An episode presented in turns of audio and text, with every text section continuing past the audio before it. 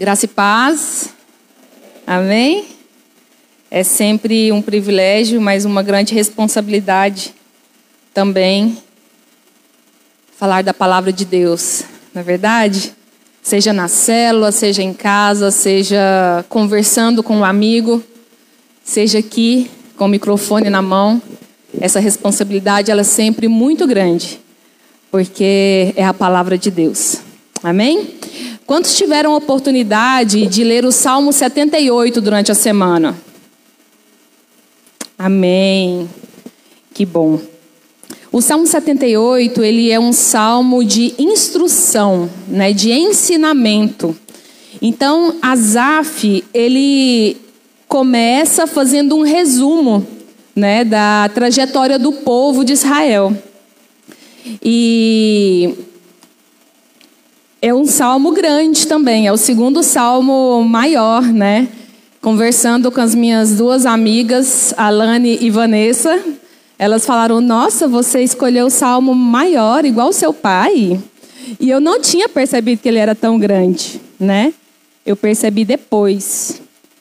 Mas que Deus nos dê graça e entendimento nesta noite, amém?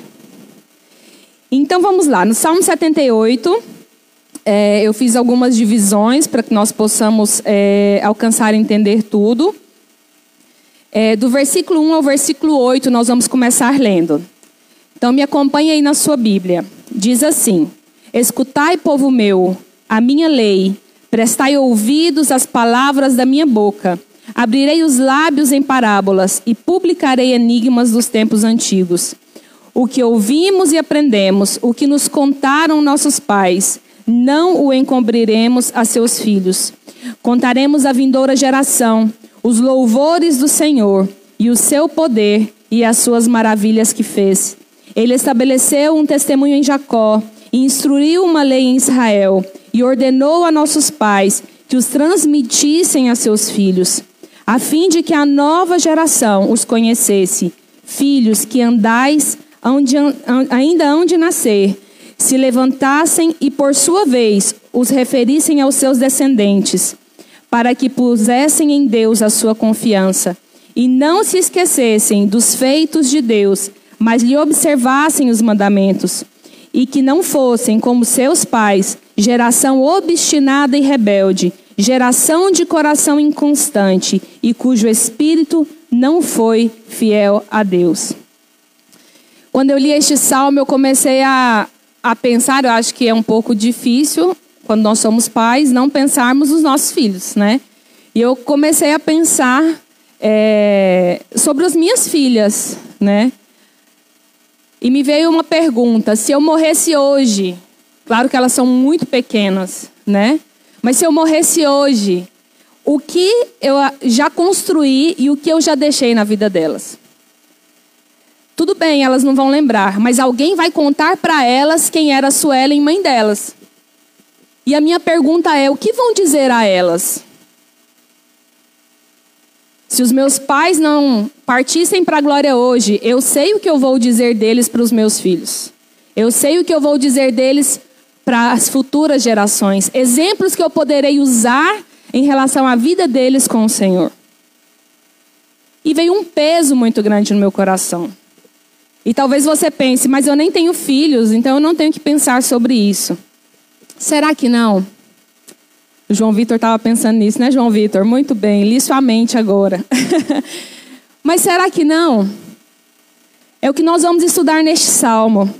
Aqui Asaf fala que nós precisamos priorizar um estilo de vida em Deus. Qual tem sido o nosso estilo de vida? O que nós temos feito, como nós temos caminhado, o que nós temos falado. Se você faltar no seu trabalho, se você falecer e não, não estiver mais lá, o que vão falar de você lá? Na sua família, na sua vizinhança. E sabe, eu comecei a pensar em algo que, não sei se eu viajei muito, mas eu comecei a pensar: se a partir de hoje as portas dessa igreja fossem fechadas, qual relevância essa igreja teve para este setor, para esta região, enquanto ela esteve aqui. O que os vizinhos vão dizer? Os vizinhos vão sentir falta da igreja? Será que nós somos relevantes como corpo de Cristo neste lugar?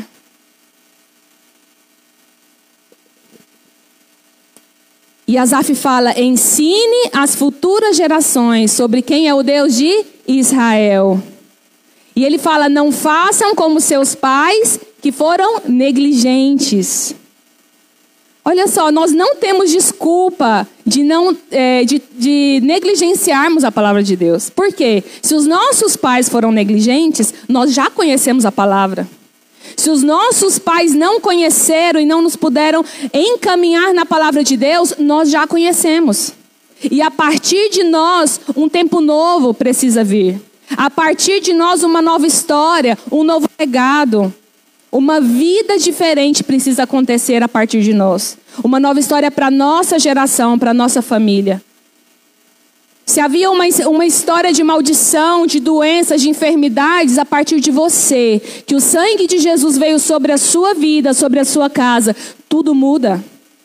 É você que determina o tempo, o tempo de ação de Deus, a partir de quando Ele pode fazer em você e através de você. Então, a partir do versículo 9 ao 12, ele fala assim: Os filhos de Efraim, embora armados de arco, bateram em retirada no dia do combate. Não guardaram a aliança de Deus, não quiseram andar na sua lei, esqueceram-se das suas obras e das maravilhas que lhes mostrara. Prodígios fez na presença de seus pais, na terra do Egito, no campo de Zoão. Então aqui começa a falar, quando fala de Efraim, Efraim, ele era muito preparado, estava muito preparado para a batalha. Mas no dia da batalha, o que aconteceu? Ele não estava, ele se retirou. Quem somos nós no dia da batalha? Quem somos nós? Será que no dia da batalha nós também não estamos nos retirando? Como assim, Suelen? Como assim? Nós estamos em um momento de pandemia, em tempos difíceis, de morte, de doenças, dificuldades financeiras, de fome, de miséria. Esse é um tempo de, de batalha. Estamos vivendo tempos de batalha. Qual é a postura cristã que nós estamos tendo? Não fazer nada é nos retirarmos da batalha. Não vermos a dificuldade do nosso irmão é nos retirarmos da batalha. Não aproveitarmos as circunstâncias e levarmos o amor e a palavra de vida à nossa família neste tempo difícil é nos retirarmos da batalha. Qual tem sido a nossa postura? Será que nós estamos nos retirando da batalha? Talvez eu, talvez você, em alguma situação nos retiramos até mesmo sem perceber. Mas hoje o Senhor nos traz um ensinamento, uma instrução, para trazer à memória aquilo que nós precisamos lembrar, reviver e praticar. Do verso 13 ao 29, diz assim. Eu não, é, pode ficar aí que eu não sei nem onde eu estou no slide, não. Daqui a pouco eu falo. Dividiu o mar e fez-o seguir aprumou as águas como num dique. Guiou-os de dia com uma nuvem e durante a noite como um clarão de fogo. No deserto fendeu rochas e lhes deu a beber abundantemente como de abismos. Da pedra fez brotar torrentes, fez manar água como rios. Mas ainda assim prosseguiram em pecar contra ele e se rebelaram no deserto contra o Altíssimo. Tentaram a Deus no seu coração pedindo alimento que lhes fosse do gosto. Falaram contra Deus, dizendo: Pode acaso Deus preparar-nos mesa no deserto? Com efeito, feriu ele a rocha, e dele manaram águas, transbordaram caudais. Pode ele dar-nos pão também? Ou fornecer carne para o seu povo? Ouvindo isto, o Senhor ficou indignado Acendeu-se fogo contra Jacó e também se levantou o seu furor contra Israel. 22. Porque não creram em Deus, nem confiaram na sua salvação. Nada obstante, ordenou as alturas e abriu as portas dos céus. Fez chover maná sobre eles para alimentá-los e lhes deu cereal do céu. Comeu cada qual o pão dos anjos. Enviou-lhes ele comida a fartar. Fez soprar no céu o vento do oriente e pelo seu poder conduziu o vento do sul. Também fez chover sobre eles carne como poeira e voláteis como areia dos mares. Fê-los cair no meio do arraial deles, ao redor de suas tendas. Então comeram e se fartaram a valer, pois lhes fez o que era desejado. A infidelidade de um povo ao qual Deus era fiel. Olha que paradoxo, né? Deus foi fiel mesmo diante da infidelidade deles. Deus já tinha feito vários milagres. E eles continuavam questionando: mas será que Deus pode isso? Será que Deus pode aquilo? Será que Deus pode mandar pão, carne? Como seria você, pai, mãe, na sua casa, lutando todos os dias, trabalhando todos os dias, para colo colocar o melhor que você consegue e ouvir dos seus filhos questionamentos sobre roupas, sobre comida, sobre a casa que vive. Como fica o nosso coração? Como fica o coração de Deus? Temos vivido tempos difíceis. A nossa boca tem sido aberta para quê? Temos visto uma realidade muito diferente e muito aquém daquilo que nós vivemos. Às vezes nós estamos com dificuldades, mas existem pe pessoas em situações muito mais difíceis. O que tem saído dos meus lábios? O que tem de deixado brotar o meu coração? O que Deus tem achado no nosso coração neste tempo de batalha? Deus os amou independente. Independentemente daquilo que eles estavam fazendo. Deus permaneceu com eles. Deus colocou a nuvem de fogo. Deus caminhou com eles, acompanhou, supriu. Mas o coração deles estava endurecido. Como está o nosso coração hoje? Como tem estado o nosso coração diante da dificuldade do nosso irmão, do nosso vizinho? Como nós temos nos comportado diante da batalha? Eles tentaram negociar com Deus. Será que nós não fazemos isso muitas vezes?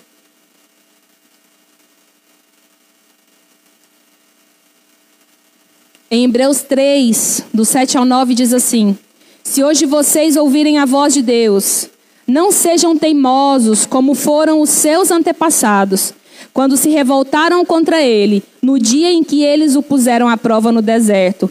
Ali, os antepassados de vocês que desafiaram, me desafiaram e me puseram à prova, embora eles tivessem visto o que eu fiz durante 40 anos. Eu não sei o que os nossos antepassados fizeram. Mas eu sei que se a minha postura não mudar, daqui para frente, nada vai acontecer. Eu não sei o que os meus pais, os meus avós, os meus bisavós fizeram. Mas se eu, que conheço a palavra de Deus, eu que recebi do Senhor o rema, eu que consigo buscá-lo livremente, não mudar a minha postura, nada vai mudar nas futuras gerações. Nada vai mudar na vida das minhas filhas. Nada vai mudar daqui para frente. Depende de mim. Depende de você. Depende de nós.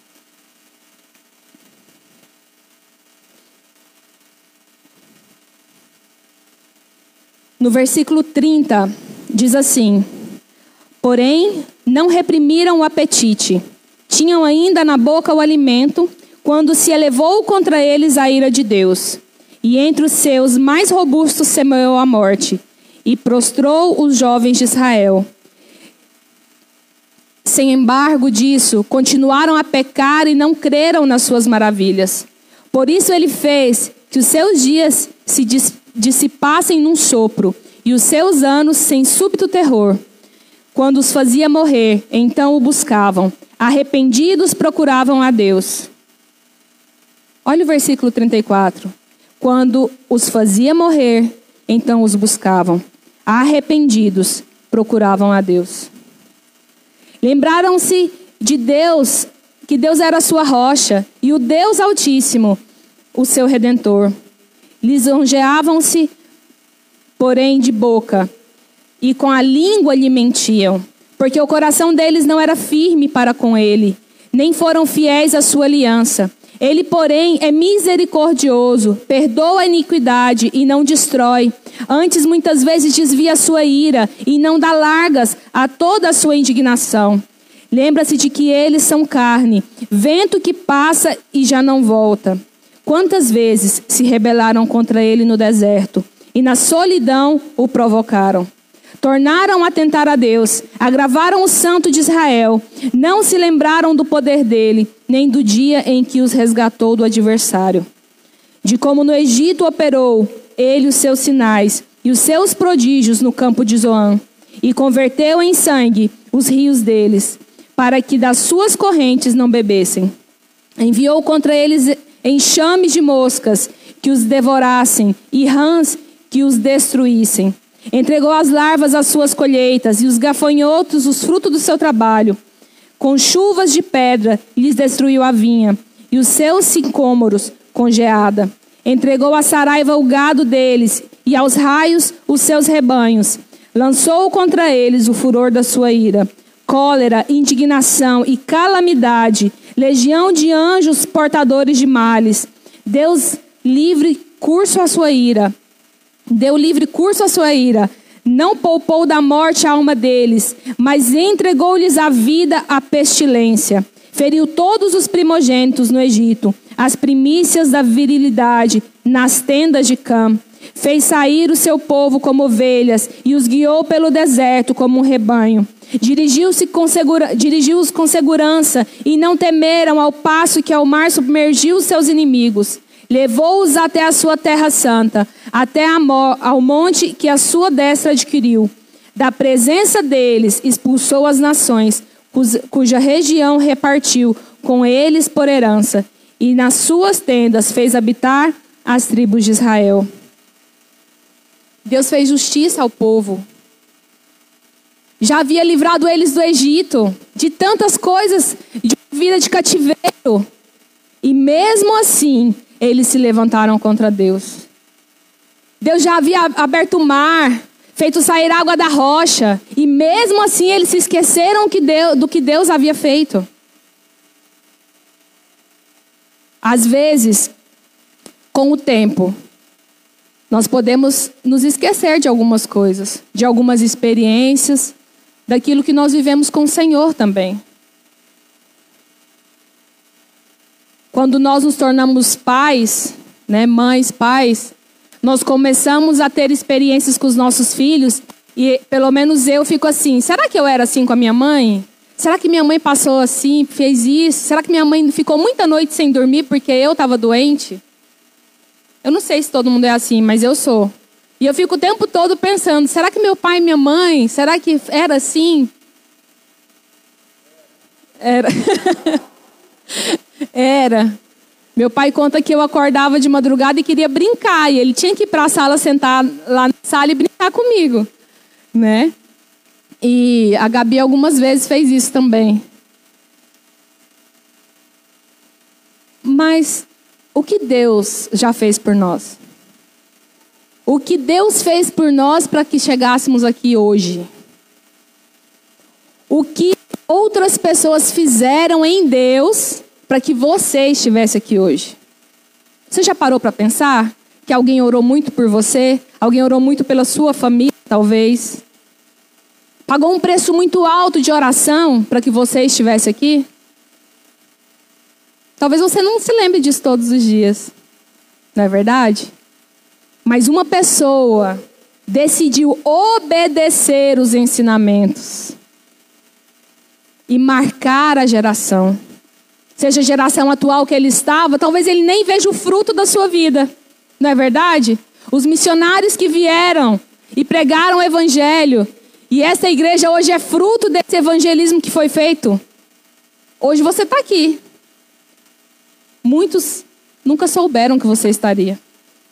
Mas se eles não tivessem pagado um preço, nós talvez não estaríamos aqui.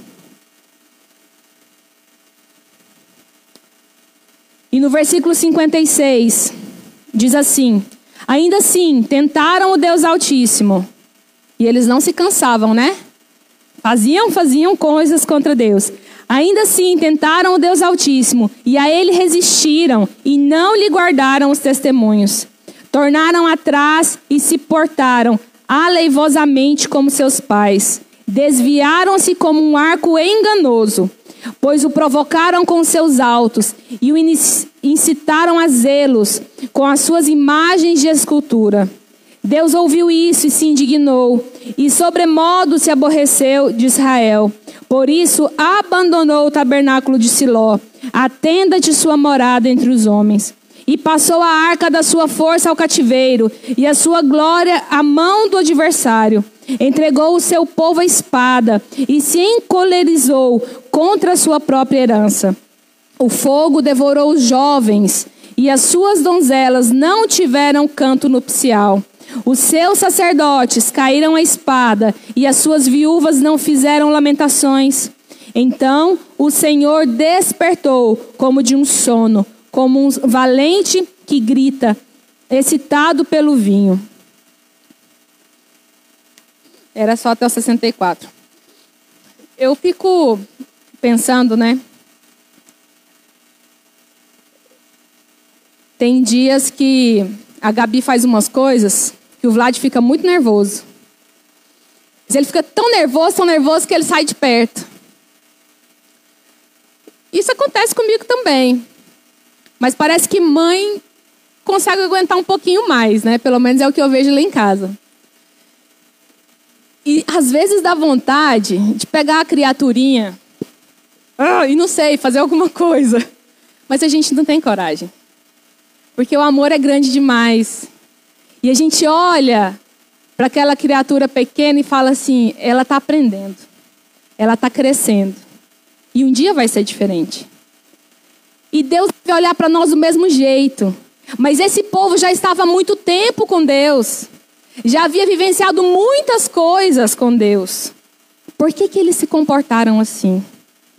Como estava o coração de Deus nesse momento? Já não dava para ele olhar e falar assim: ah, vai crescer, só tem seis meses. Não, só tem três anos, daqui a pouco muda.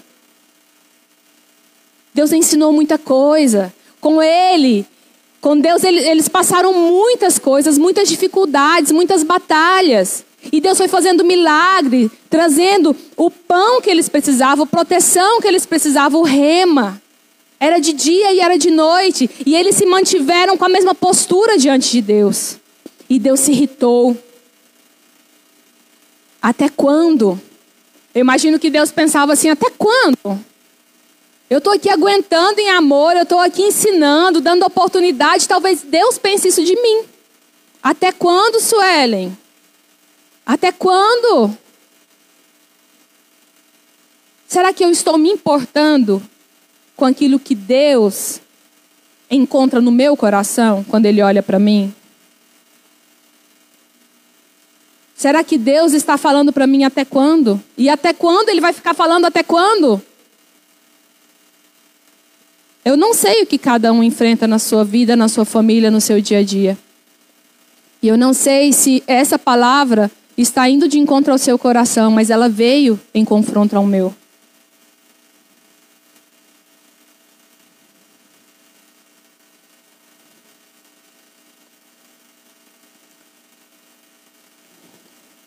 E no versículo 65, para terminar aqui, diz assim: Então o Senhor despertou como de um sono, como um valente que grita excitado pelo vinho. Fez recuar a golpes os seus adversários e lhes combinou perpétuo desprezo. Além disso, rejeitou a tenda de José e não elegeu a tribo de Efraim. Escolheu antes a tribo de Judá, o monte Sião que ele amava, e construiu o seu santuário, durável como os céus, e firme como a terra que fundou para sempre. Também escolheu a Davi, seu servo, e o tomou dos redis das ovelhas. Tirou do cuidado das ovelhas e de suas crias, para ser o pastor de Jacó, seu povo, e de Israel, sua herança. E ele os apacentou consoante a integridade do seu coração e os dirigiu com mãos precavidas.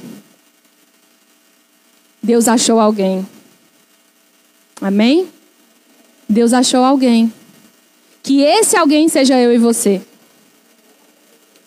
Que nós não estejamos no meio daqueles que se levantam constantemente contra Ele. Pode passar.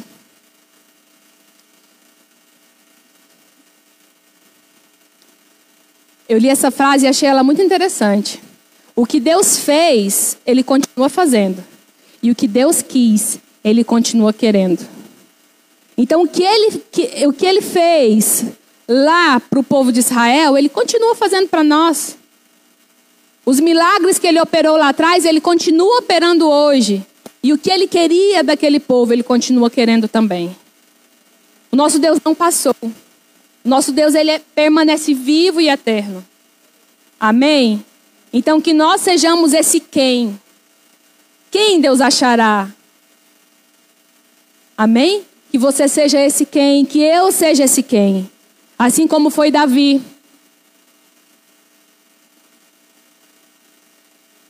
Pode parar aí.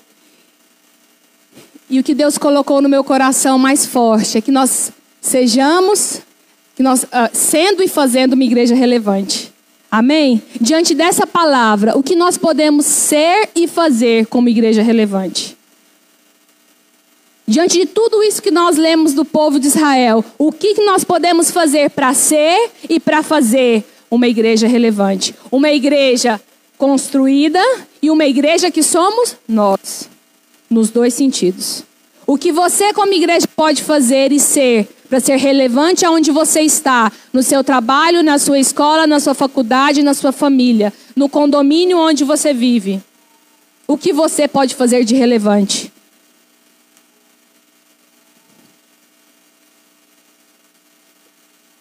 Diz uma frase que o, o homem inteligente aprende com os seus erros, mas o sábio aprende com os erros dos outros. Então nós temos aqui muito exemplo de erro, não é verdade? Dá para a gente ter atitudes sábias e não errar como esse povo errou. Fazer diferente. Pode passar. Por que a igreja existe? Sabe me responder por que a igreja existe? Não?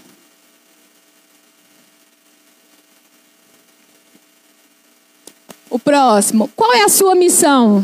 A missão da igreja. Sabe responder essa? Qual é o seu propósito? E a próxima. O que Deus espera dela? O que Deus espera de mim e de você? Por que, que a igreja existe? O Google, que não é convertido, não é cristão e não lê a Bíblia, mas tem informações, diz o seguinte: a igreja é o povo de Deus, é o povo que Deus convoca para constituir a assembleia daqueles que, pela fé e pelo batismo, se tornam filhos de Deus, membros do corpo de Cristo e templo do Espírito Santo. Então nós existimos para quê? Para constituir a assembleia dos santos. Para isso nós existimos. Para ser membro do corpo de Cristo e templo do Espírito Santo. E qual é a missão? A missão é estabelecer o reino de Deus aqui na terra. Mas como nós vamos estabelecer o reino de Deus aqui na terra se nós não somos uma igreja relevante? Se nós não somos uma igreja que corresponde ao que Deus espera? Se nós não somos uma igreja que responde ao chamado de Deus? Qual o seu propósito? Qual a tarefa? Qual a comissão da igreja? Proclamar o evangelho da salvação. o que nós temos feito? Temos proclamado? E o que Deus espera dela? Aí nós vamos lá em Atos 2,42, diz assim: perseveravam na doutrina dos apóstolos, e na comunhão, no partir do pão e nas orações. Então o que, que Deus espera? Que sejamos obedientes à missão que Ele nos deu. Amém?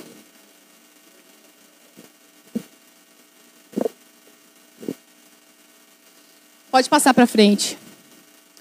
Esse é um limão. Eu gostaria de usá-lo como exemplo hoje. Talvez nós somos esse limão. Essa é a fruta original. Se eu guardar o limão na geladeira ou fora da geladeira por muito tempo, o que, que acontece com ele? Apodrece, ele resseca, né? Ele vai ficando seco, não vai? Pode passar para a próxima. Agora aqui o limão está exposto, está cortadinho. E às vezes é o que acontece conosco. Deus é, nos colheu como um limãozinho. Mas Deus quer. O interessante para Deus é o quê? É o nosso interior. Mas se ele ficar aí parado do mesmo jeito, ele também vai apodrecer e vai secar? Também vai. Pode colocar a próxima. Agora nós temos ali um espremedor. E talvez você esteja no processo. Talvez você esteja vivendo uma situação que você sinta que você está no processo de Deus com Deus também. E esse processo, ele dói, ele é difícil, ele é sacrificial, não é verdade? Mas se eu espremer aquele limão, o que, que vai acontecer? Eu vou aproveitar aquilo que vai sair de melhor do limão, não é verdade? E eu não vou correr o risco dele se perder mais. Então, o limão, quando ele passa pelo processo, por mais doloroso que seja para ele, ele vai trazer um benefício. Nós vamos colher algo dele. Pode passar para frente. A pressão mostra nossa condição espiritual, como nós reagimos diante da batalha. Esse é o resultado da, do nosso estado espiritual. Nossas, nossas atitudes, nossas palavras, nossos questionamentos. Aquele povo estava é, igual esse limão. E Deus pode ver a condição espiritual daquele povo, que era péssima, não é verdade? Porque se levantaram contra Deus. Quem somos nós no momento de pressão?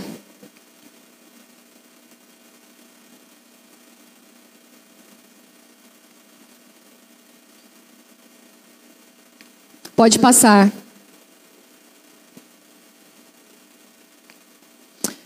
Olha só, o Getsemane foi, pode colocar tudo. O Getsemane foi um lugar de profunda e extrema pressão, não é verdade? Mas quando Jesus estava ali, sendo espremido como aquele limão, ele nos alcançou. Ele nos salvou, ele nos libertou e ele trouxe vida eterna sobre as nossas vidas. Amém?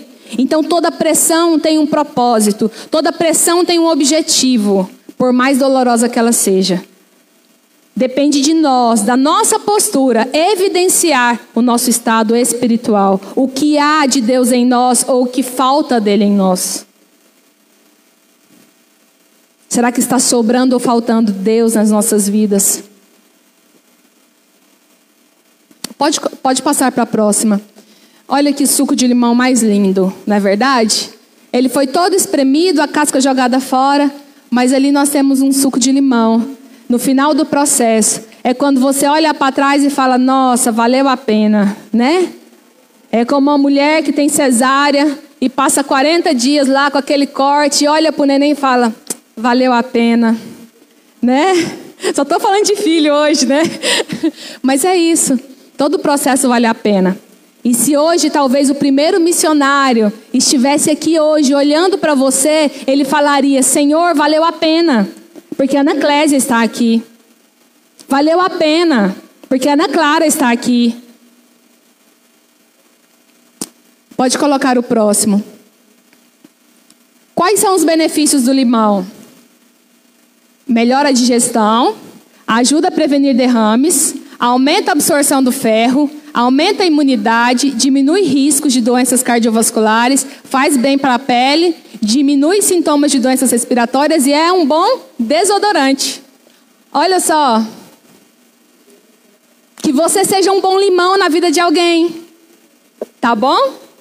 Que nós sejamos esse bom limão. Para evitar um monte de situações. Que o limão que Jesus colheu para você ser tenha os efeitos que ele colheu para você ser. Ele te plantou como o melhor limão que ele tinha. Deu o melhor fruto de você. Não deixe passar nada, nada. Todas as características, todas as funções pelas quais Deus te chamou e Deus te formou, cumpra esse propósito. Seja o quem Deus vai achar. Seja esse quem aqui nessa igreja local, para que os vizinhos saibam quem somos nós e seja onde você está plantado.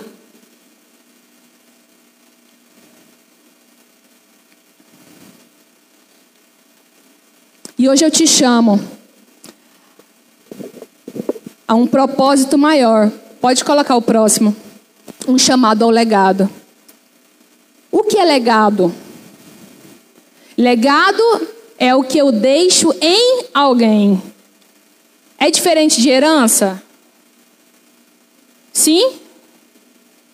Herança eu deixo para alguém, mas legado eu deixo em alguém. Se eu não tiver nada de bens materiais para deixar para os meus filhos, não faz diferença. Não tem problema. Eles vão ter força para trabalhar e conquistar. Agora, se eu não deixar um legado para os meus filhos, a minha vida não valeu a pena. Foi tudo frustrado, tudo que eu vivi foi frustrado. Se nós não deixarmos um legado nessa região onde essa igreja está plantada, não valeu a pena. Não valeu a pena. Se nós começarmos a fazer visitas de casa em casa e perguntarmos para os vizinhos o que você, qual é a sua opinião sobre a Igreja Luz para os Povos do setor União, o que eles vão dizer de nós? Ah, de vez em quando eu vejo umas músicas bonitas. Ou nem da música eles gostam. Eu não sei o que eles vão dizer, mas me preocupa o que eles vão dizer.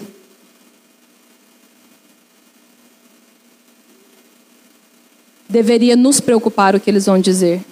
Não pela opinião deles, mas pelo que nós estamos impactando na vida deles. O Jesus que nós não estamos levando para eles. Essa é a preocupação.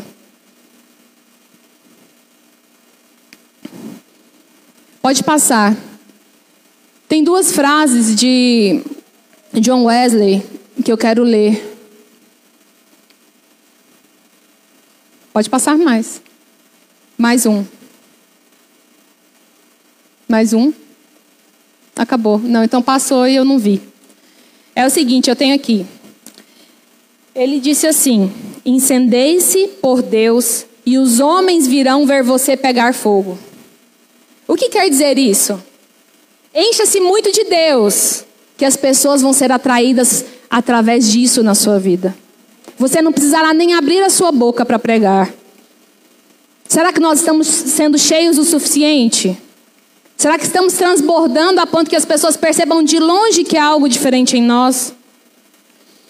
E outra frase que ele disse é assim: Dá-me cem homens que nada temam, senão o pecado e que nada desejam senão a Deus, e eu abalarei o mundo.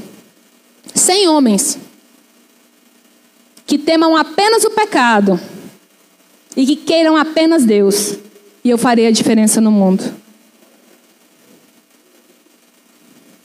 Eu sou um desses 100 homens, você é. Se Deus tiver que escolher apenas 100, você faz parte desses 100.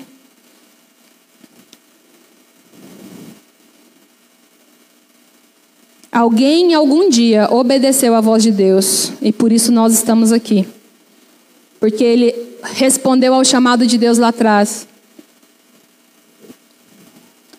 Nós precisamos ter olhos para as próximas gerações, porque o nosso Deus é um Deus geracional. O nosso Deus é um Deus geracional. Você tem uma vela, a equipe de louvor pode subir. Você tem uma vela nas suas mãos, acesa. E talvez você esteja num lugar onde ninguém mais tem vela acesa. Você compartilhar essa chama com uma pessoa não te faz perder nada. Pelo contrário, as duas pessoas serão beneficiadas. Porque o ambiente ficará mais iluminado. Compartilhe a luz que há em você. Responda ao chamado geracional do Senhor. Não perca essa chance. Eu gostaria que nós tirássemos um momento de oração. Que você aí como você está, que você fechasse os seus olhos e por um instante falasse com o Senhor. Peça ao Senhor, Pai, qual tem sido a minha resposta? Eu tenho negligenciado as futuras gerações. Eu tenho negligenciado a minha própria casa, a minha própria família. Eu tenho negligenciado, Deus, o chamado do Senhor. Eu não quero ser como aquele povo no deserto, ingrato.